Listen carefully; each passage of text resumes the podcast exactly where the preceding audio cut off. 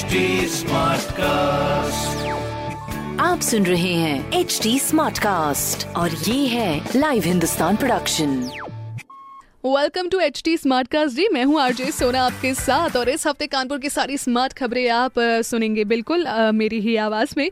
तो सबसे पहले भाई मैं एक खबर की शुरुआत करूँगी। ओबियसली पोल्यूशन की खबर से मैं शुरुआत करूँगी क्योंकि दिवाली में पटाखों का जो असर है ना वो अपने पूरे उत्तर प्रदेश में आया है। साथ ही साथ दिल्ली एनसीआर के भारी पॉल्यूशन का असर कानपुर में पूरी तरह देखने को मिल रहा है।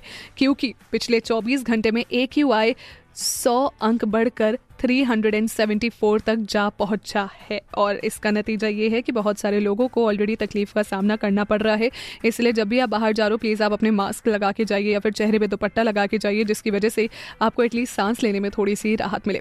दूसरी खबर हमारी चुन्नीगंज से जुड़ी हुई, जहाँ पर चुन्नीगंज डिपो को एक बार फिर से शुरू किया जाएगा, जहाँ दिल्ली के बाद यूपी के कई शहरों के लिए बसेस चलाई जाएँगी, जिसकी वजह से आसानी हो जाए आपको इधर से उधर पहुँचने में। तीसरी खबर हमारी मेट्रो से जुड़ी हुई, जहाँ पर आईआईटी से मोती झील के बीच कानपुर मेट्रो का ट्रायल 15 नवंबर के बजाय अब 10 नवंबर को सुबह 10 बजे होगा। वेल, कानपुर की मेट्रो का भी जो है ना, बहुत ज़्यादा एक्साइटमेंट है, क्योंकि कानपुर में मेट्रो बनना भाई साहब एक बहुत बड़ी बिग डील हो जाती है, क्योंकि इधर से उधर जाने में एक्चुअली में कानपुर में जो जाम है ना, वो मुंबई के जाम से कम नहीं है। इधर से उधर जाने में एकदम घंटों लग जाते हैं। तो मेट्रो आएगी ज़ाहिर सी बात, थोड़ी सी राहत भरी बात ज़रूर होगी।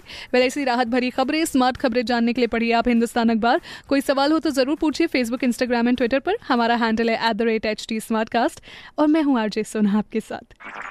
आप सुन रहे हैं एच टी स्मार्ट कास्ट और ये था live Hindustan production smart Smartcast.